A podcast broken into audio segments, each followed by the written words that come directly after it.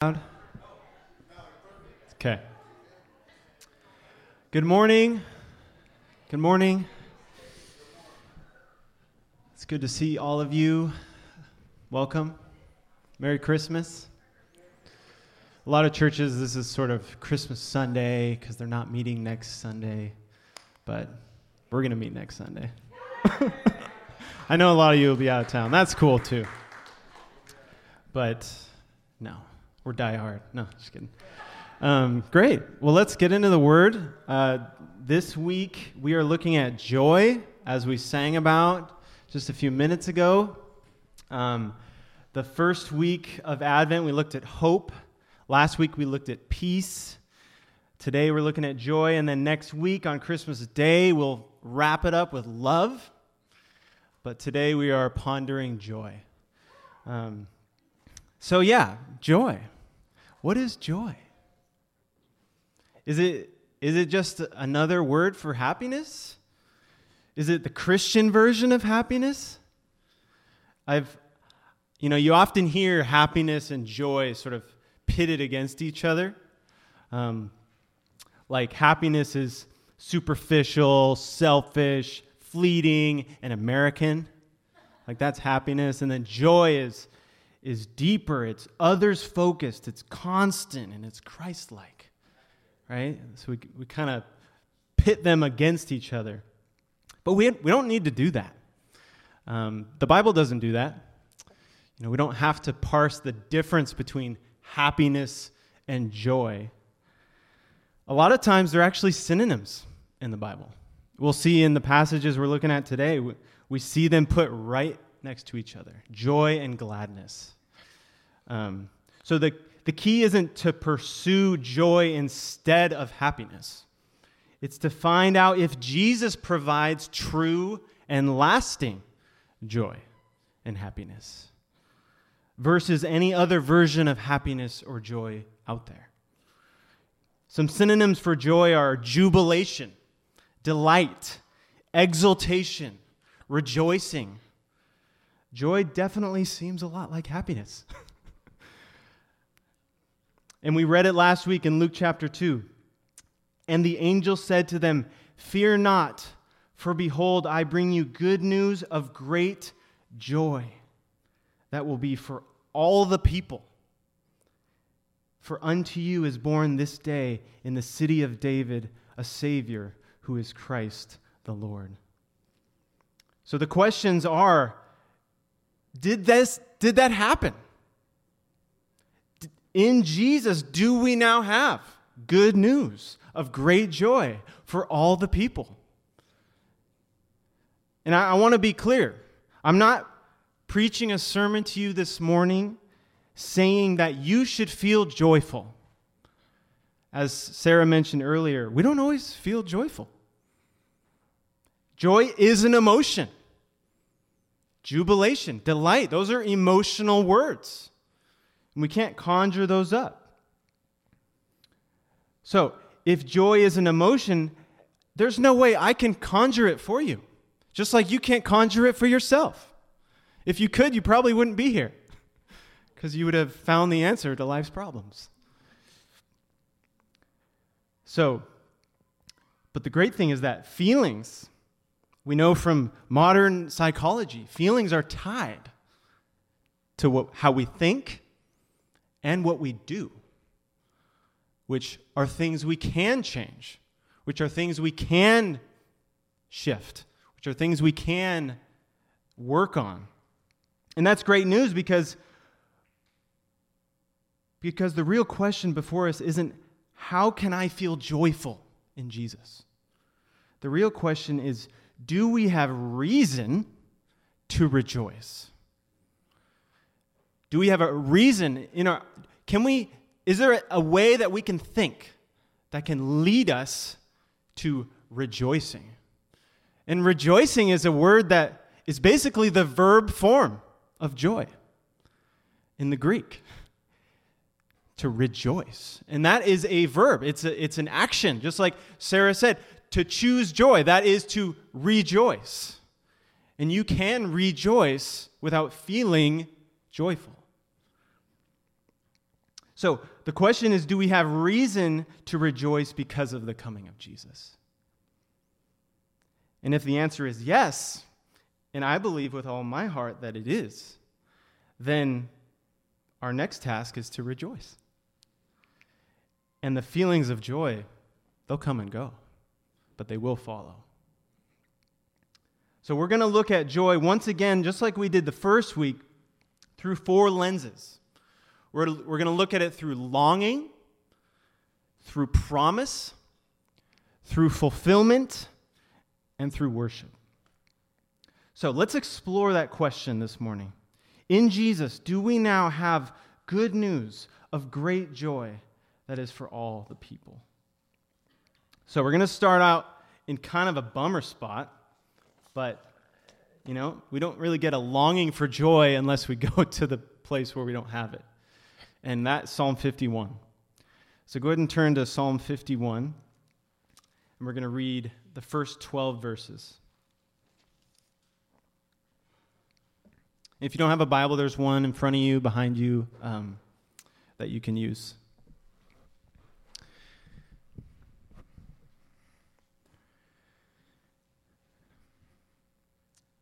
All right, Psalm 51, starting in verse 1. I'm going to read the intro to the psalm because it applies. It says, To the choir master, a psalm of David when Nathan the prophet went to him after he had gone in to Bathsheba.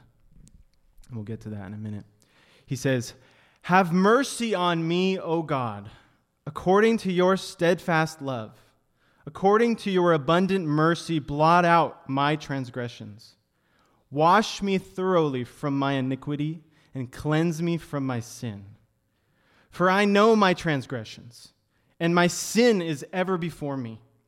Against you, you only have I sinned and done what is evil in your sight, so that you may be justified in your words and blameless in your judgment. Behold, I was brought forth in iniquity, and in sin did my mother conceive me. Behold, you delight in truth in the inward being, and you teach me wisdom in the secret heart.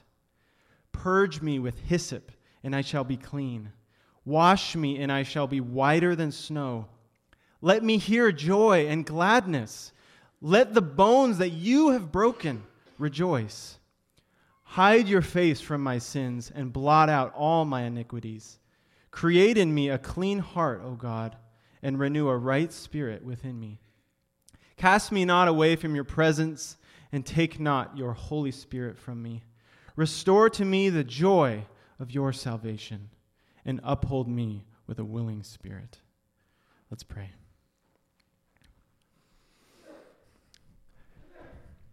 Dear Father, I thank you that we can cry out to you for joy, the joy of your salvation.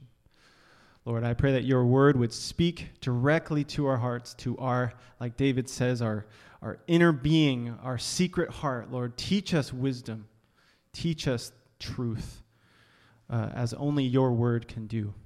So we pray that it would do it mightily uh, by the power of your Holy Spirit.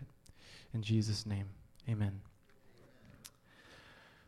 Okay, so here we find David, the man after God's own heart, longing for joy. Why? Because he lost it.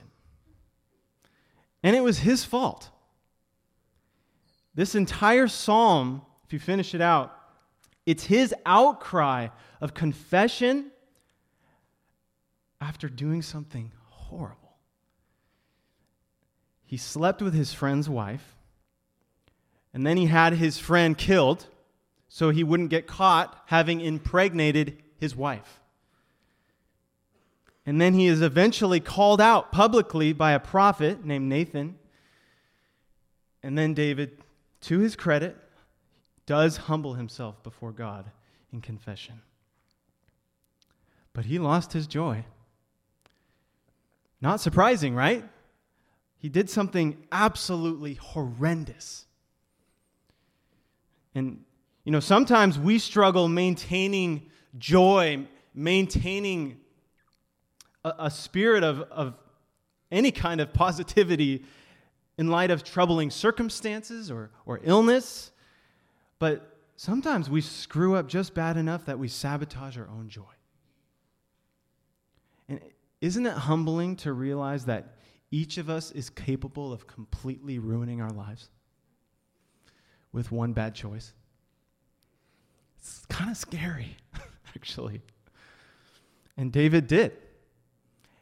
And although God very clearly and very immediately forgives him, cleanses him, etc., his life is still ruined. His, his family splits apart. He loses his kingdom. It, it just all goes downhill from there, basically until Jesus comes. But let's see how David handles this. You know, you would think based on what he did, he would just hang his head and just kind of say, God, like, he, like having the audacity to ask God for anything at this moment. But it's the opposite. You know, right away, straight out of the gate in verse 1, David starts off with a request Have mercy on me, O God. And then what does he do? He cites God's character. He says, I'm going to base all of my requests from verse 1 through 19, which are basically all requests, I'm going to base it on these two things. According to your steadfast love and according to your abundant mercy. He's a God of steadfast love and he's a God of abundant mercy. David takes that reality of God's character, of who he is, and he runs with it. And he just lets it all out. He lets it all fly. He uses every word for sin in the Old Testament transgressions, iniquity, sin. He's just saying, all of it, please take it all. And asking for every type of cleansing you can imagine. You know, cleanse me, blot out, wash me, hide your face from my sin, create in me a clean heart, restore to me. You know, all of these words, he's just, he, he's trying to reach the whole gamut of, of requests to cleanse him because he knows he can't cleanse himself. You know, he knows he's in a rough spot. He knows he has blown it big time. But David seems to be aware that although his joy was self sabotaged, it was never self achieved. It was self sabotaged, yeah but it was never self achieved. He, he did not create joy for himself, he did not save himself. And so he knows that. And he knows that true biblical joy is rooted not in our circumstances, not in what we can do to fix things, but in the character and the power of God. You know, notice David asks God, Restore to me the joy of your salvation in verse 12. He doesn't say, Restore to me the joy of my salvation. No, it's the joy of your salvation. He puts it all on God. God, remind me that all my hopes and dreams and security and joy lies not in what I have done or haven't done, but in what you have done on my behalf. Completely, utterly, solely the salvation that you have wrought on my behalf. So, like David, when, when we are in a season, are in a day, are in a time where we've lost our joy, for whatever reason, we can pray, God, I cannot recreate the joy I once had with you. And I don't even deserve it. But based on who you are and what you've done, I ask for it back. I just want to be close to you. You know, the Bible says, draw near to God, and he will draw near to you. God can't help himself but draw near to a repentant sinner. And that's such good news. And that's our longing. And that's David's longing here. All right, so let's now look at the joy that God responds with in promise. No, he, he meets the longing with a promise. We're actually looking at the same four books that we looked at the first week. So flip on over to the book of Isaiah, this time in chapter 65.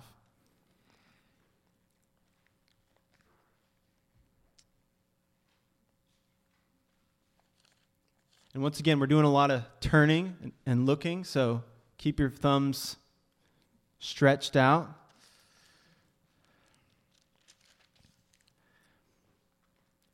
All right, so we've looked at longing. Now we're going to look at promise, starting in verse 17 of Isaiah 65. Isaiah writes, and he's, he's speaking the words of God here. For behold, I create new heavens and a new earth, and the former things shall not be remembered or come into mind. But be glad and rejoice forever in that which I create. For behold, I create Jerusalem to be a joy, and her people to be a gladness. Notice how joy and gladness are just synonyms here. I will rejoice in Jerusalem and be glad in my people.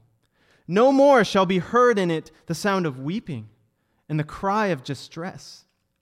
No more shall be in it an infant who lives but a few days, or an old man who does not fill out his days. For the young man shall die a hundred years old, and the sinner a hundred years old shall be accursed. They shall build houses and inhabit them. They shall plant vineyards and eat their fruit. They shall not build and another inhabit. They shall not plant and another eat. For like the days of a tree shall the days of my people be, and my chosen shall long enjoy the work of their hands. They shall not labor in vain or bear children for calamity, for they shall be the offspring of the blessed of the Lord, and their descendants with them. Before they call, I will answer. While they are yet speaking, I will hear. The wolf and the lamb shall graze together. The lion shall eat straw like an ox, and dust shall be the serpent's food. They shall not hurt or destroy in all my holy mountain, says the Lord. So, here in Isaiah chapter 65, almost to the end of the book, we have a, a telescoping forward, a look at what God is going to do, but has not yet done a look forward to the future reality that God promises to his people a new heaven and a new earth where there is no weeping, crying, or distress. That's good. I mean, that, that is basically what Christians mean when we talk about heaven. Heaven isn't some spirit domain that we disappear to in order to play harps with naked babies with wings. Heaven is the final and eternal dwelling place of God with people. That's heaven. Where is it going to be? It's going to be here because he's going to recreate heaven and earth. A new heaven and a new earth. To, its, to their final state of perfection and uh, peace or shalom true flourishing, where Jesus will reign on David's throne with justice and righteousness forever. And notice God promised joy here. In verse 18, he says, But be glad and rejoice forever in that which I create. For behold, I create Jerusalem to be a joy, and her people to be a gladness. I will rejoice in Jerusalem and be glad in my people.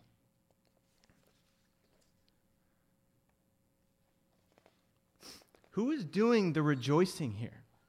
You know, who is experiencing joy?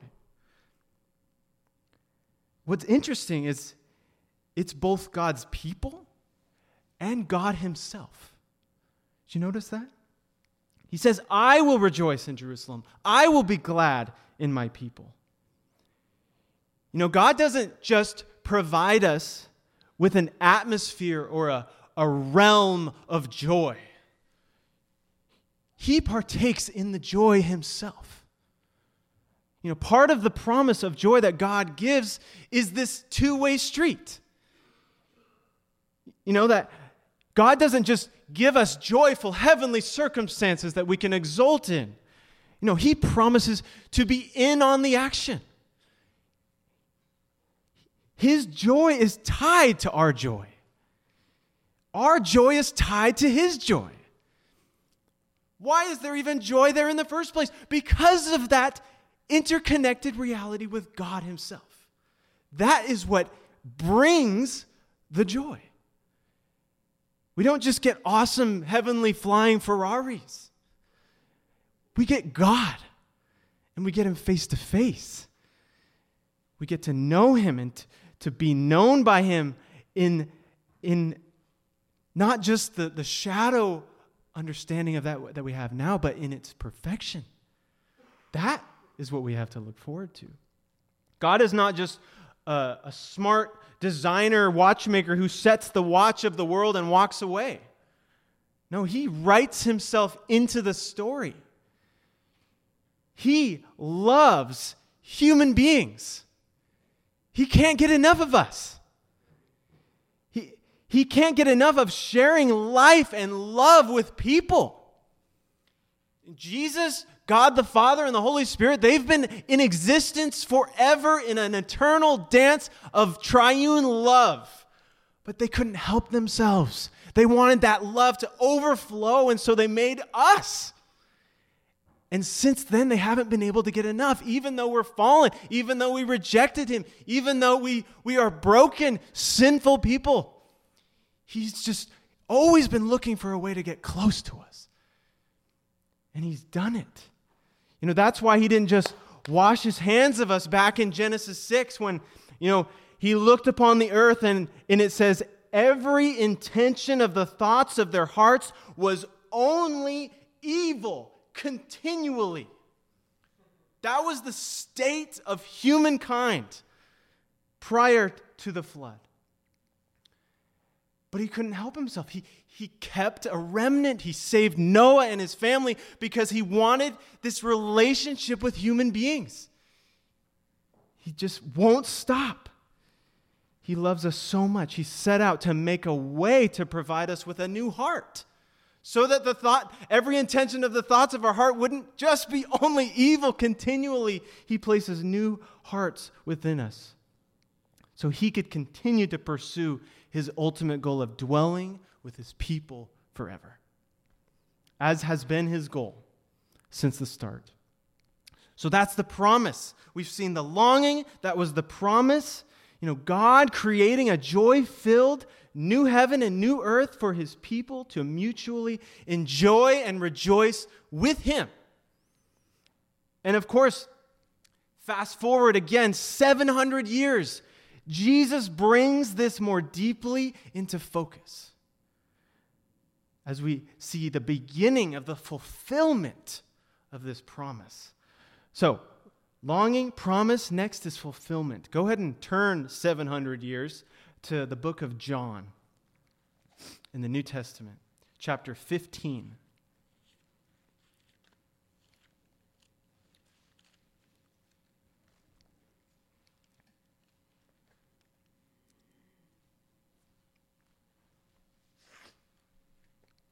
Jesus sort of puts it on the nose here in verse 9 through 11. He says, As the Father has loved me, so I have loved you. Abide in my love. Abide just means remain. Abide in my love.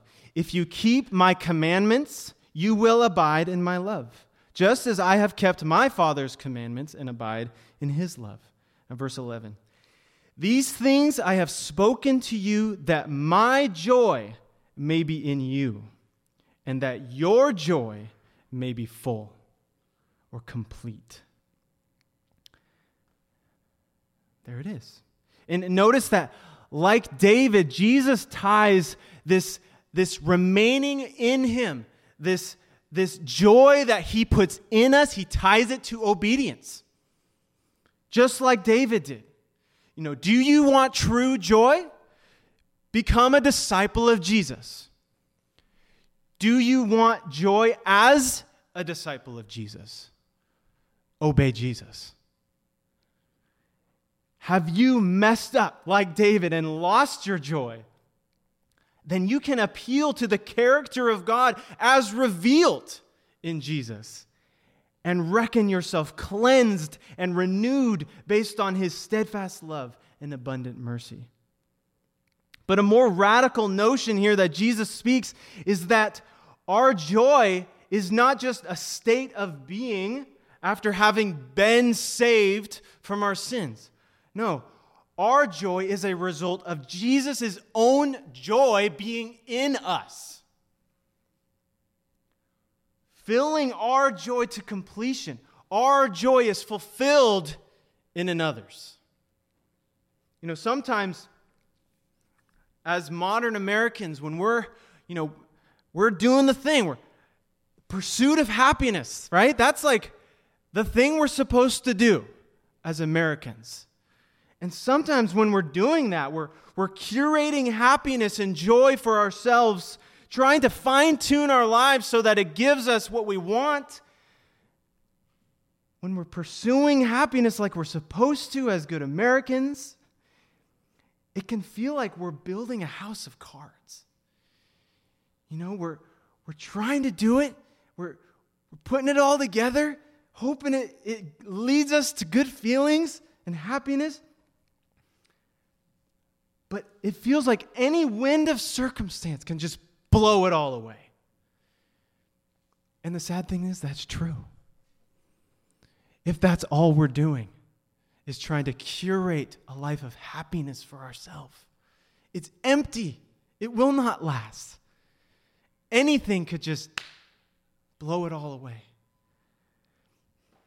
So, even when we feel like things are going well for us you know, a lot of times, you know, I've heard a lot of people say, well, yeah, things are going pretty well, but I'm just, I don't know, waiting for that other shoe to drop, right?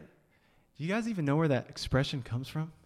It's really funny, actually. It's like uh, 19th, 19th, early 20th century New York City apartment life.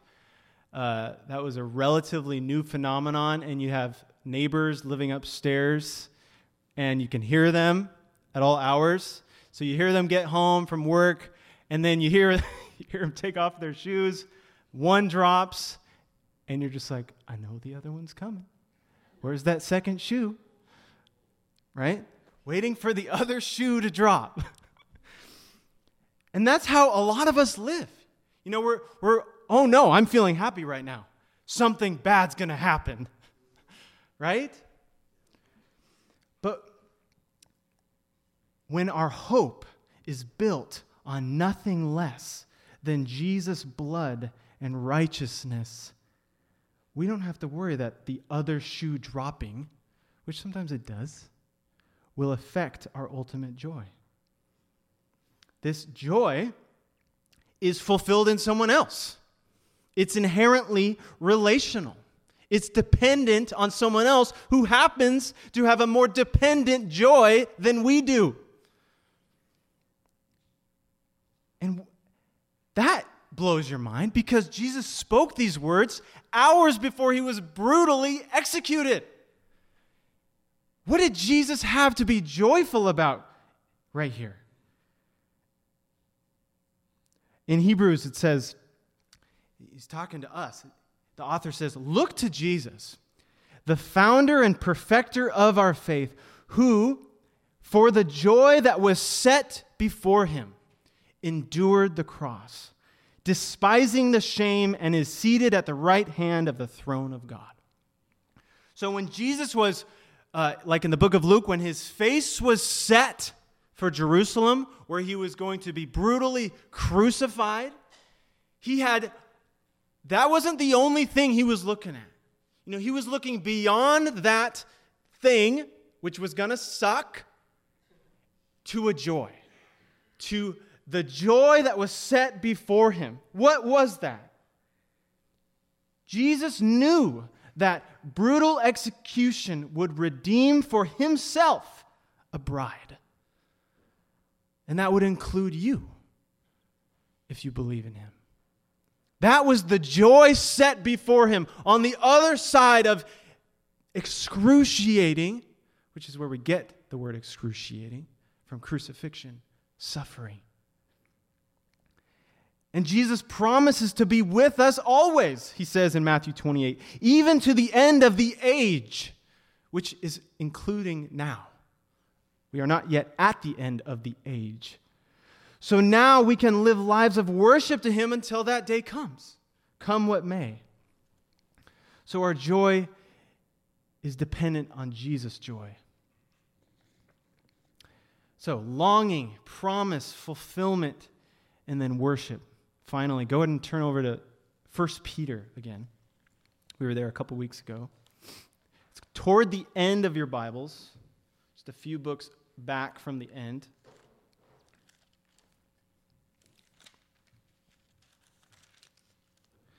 Uh, 1 Peter chapter 4, starting in verse 12, we'll just read a couple verses. You know, Peter is writing to a scattered people, uh, Christians across the, the Roman empire at the time. And he writes in verse 12 Beloved, do not be surprised at the fiery trial when it comes upon you to test you, as though something strange were happening to you. But rejoice insofar as you share Christ's sufferings, that you may also rejoice and be glad when his glory is revealed. If you are insulted for the name of Christ, you're blessed because the Spirit of glory and of God rests upon you. So, joy can be found anywhere because Jesus is with us in all our circumstances. Joy can be found anywhere because Jesus is with us in all our circumstances. It's the indestructible nature of a joy like this that has enabled centuries of Christians since Christ to endure unthinkable suffering and yet find joy in the midst. It's be, you know, is it because suffering is is so awesome and we should all go out and like try and find ways to suffer? No. Suffering's no fun. It's because suffering is now a way that we can commune with what Jesus went through on our behalf. It's because suffering is not a waste of time or a waste of energy. Suffering is producing something in us that is of indescribable value, even if we can't see it in the midst of what we're going through. And our joy as Christians, it's so interesting. Just a, a few minutes ago, we talked about how we can sabotage it, right? We can lose it. We can, we can just toss it away like that. And yet, it is also indestructible. It, it's in, entirely impossible for anything or anybody to destroy it. Right? So we have those two things. What keeps us in, in the middle? What keeps us from tossing it away, but also from feeling like it's going to be affected by external circumstances? Staying close to Jesus. And not just in a, yeah, yeah, kumbaya sense. I'm talking about obedience. Doing what Jesus says. And the beautiful thing is, the things he says, the things he commands, the, the things he's, he encourages and, and cultivates in us are life giving.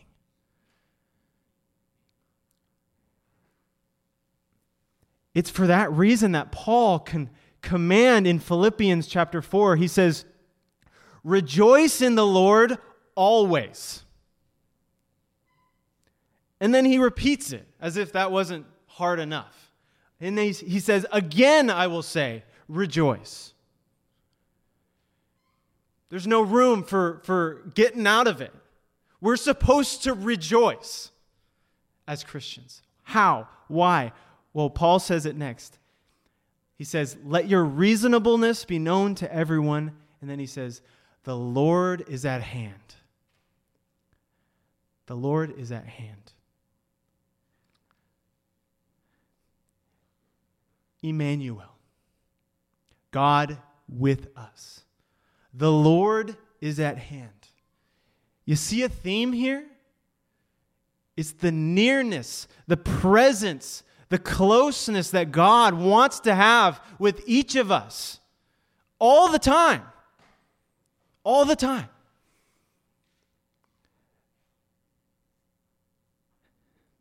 That is the entire source and backdrop of our joy as Christians. And sure, we can zap ourselves of our joy. We do it almost every day. But it was never drummed up from within us, anyways. We can always appeal to the work of Christ and ask for that joy back the joy of His salvation that He accomplished on our behalf. No person, circumstance, trial, or any other thing could steal that joy away. So, did we answer our question? In Jesus, do we now have good news of great joy that is for all the people? Do we always have a reason to rejoice? The verb form of joy. Do we always have that? 2,000 years ago, a real human baby boy was born in a small town in Israel. He became a refugee at age two because the king was killing every kid under the age of two. He fled with his family to Egypt. His whole life, he was poor, he was homeless. And yet, he lived his entire life completely free of sin, completely honoring to God, completely obedient to his Father. Then he died a murderer's death on a Roman cross. Then, three days later, per eyewitness testimony, he was resurrected from the dead, appeared to hundreds of his followers, gave them marching orders, which have led to us. And then he ascended to heaven and disappeared, leaving his Holy Spirit. But he didn't just do all this. He wasn't just a person in history who did some pretty awesome stuff. He did it all for us. He did it all for you. He did it all to substitute for you for a reason. So that, in order that his joy could be in you, and your joy could be full. Do you want that joy? You know, perhaps you think you've sabotaged your chance at joy and happiness. Remember how David, and he did something that just is off the charts evil, wicked. You remember how he went straight to God's character in his pleas. He's a God of steadfast love, loyal love, and abundant mercy. Mercy that just keeps on going. That means God just can't help himself. If a sinner will admit that they are just that, a sinner, he can't help himself but to lavish love on that sinner. That's his nature. And not only that, but make that sinner a saint. Cleansed, chosen, cultivated, celebrated. That's the God who wants a joyous, joy filled relationship with you. And if you don't have that today, it's available. It doesn't take much. All it takes is an acknowledging of your need for it, your desire for it, your recognition that you don't deserve it. And it's yours. And for the rest of us, when we're in our, our if Paul says to rejoice in the Lord always, again I say rejoice. And we are in this place where we want to feel it always. There's going to be a, a gap, right? We're not going to feel it always. We're not. But can we rejoice always? Well, we have a reason. We can, we can change our thinking and say, in this moment? Do, do I have a reason to rejoice? Do I? And, and then if I do rejoice, if I just choose to rejoice, Lord, I'm going to rejoice in you. You know, that's, that's an action we can take. Our feelings are going to follow or they're going to not. They're feelings. If we live for our feelings, that's like building a house of cards. But if we live for something more real, then those feelings will actually follow.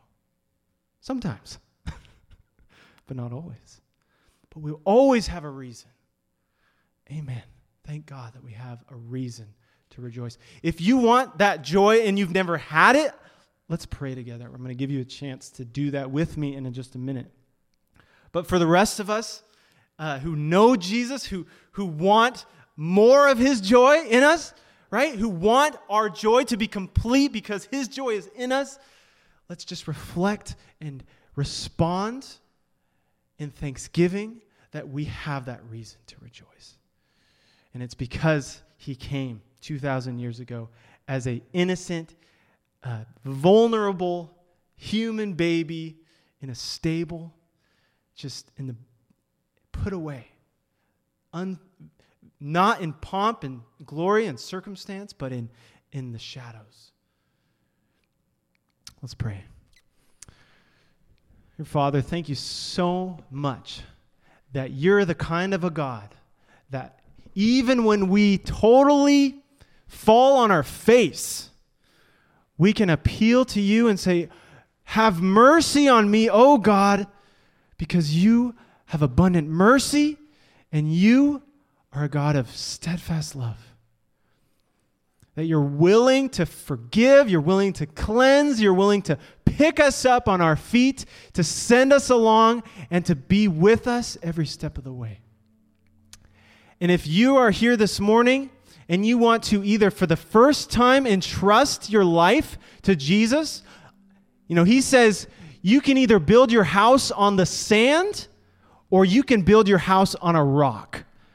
Which is going to stand after a rainfall, after a storm, after a hurricane? The one built on the sand or the one built on the rock? If we're trying to achieve happiness in life, there's actually a better place to go than our own American dream. It's to pursue the indwelling of Jesus' joy because of what he's done for us. And when he ascended to the Father, he left us someone else to be with us, the Holy Spirit, that he sent to be with us, to remind us of how much we are loved, cherished, remembered, seen.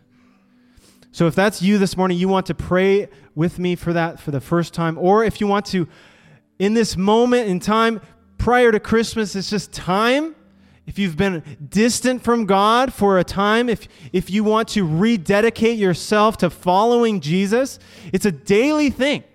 So if you want to sort of put yourself back on that path, uh, or more, more so have God drag you back on that path, and to help you do that, um, feel free to join us in prayer as well. Uh, but if that is you, in either, in either case, go ahead and pray with me um, right now. You can say, Jesus, I want your joy in me. I confess that I am a sinner, someone who does wrong and is wrong so often. I am in need of a Savior to cleanse me from my sin and a Lord to lead me in the right direction. Thank you for living, dying, and resurrecting for me. I accept your sacrifice on my behalf. Please write me in your book of life and fill me with your Holy Spirit. Help me to learn your word that I might obey you and help me to learn to pray that I might depend on you. I submit my life to you today and every day. Amen. Your Father, I pray for these who have prayed uh, this morning. I thank you, Lord, for the chance to, to just re, recalibrate our lives according to your goodness. And we just give you the rest of our time of worship this morning. May it be blessed. And may Christmas uh, come and fill our hearts with joy, not because we got something awesome, but because, well, because we do have something awesome already. And we give it to you in Jesus' name. Amen.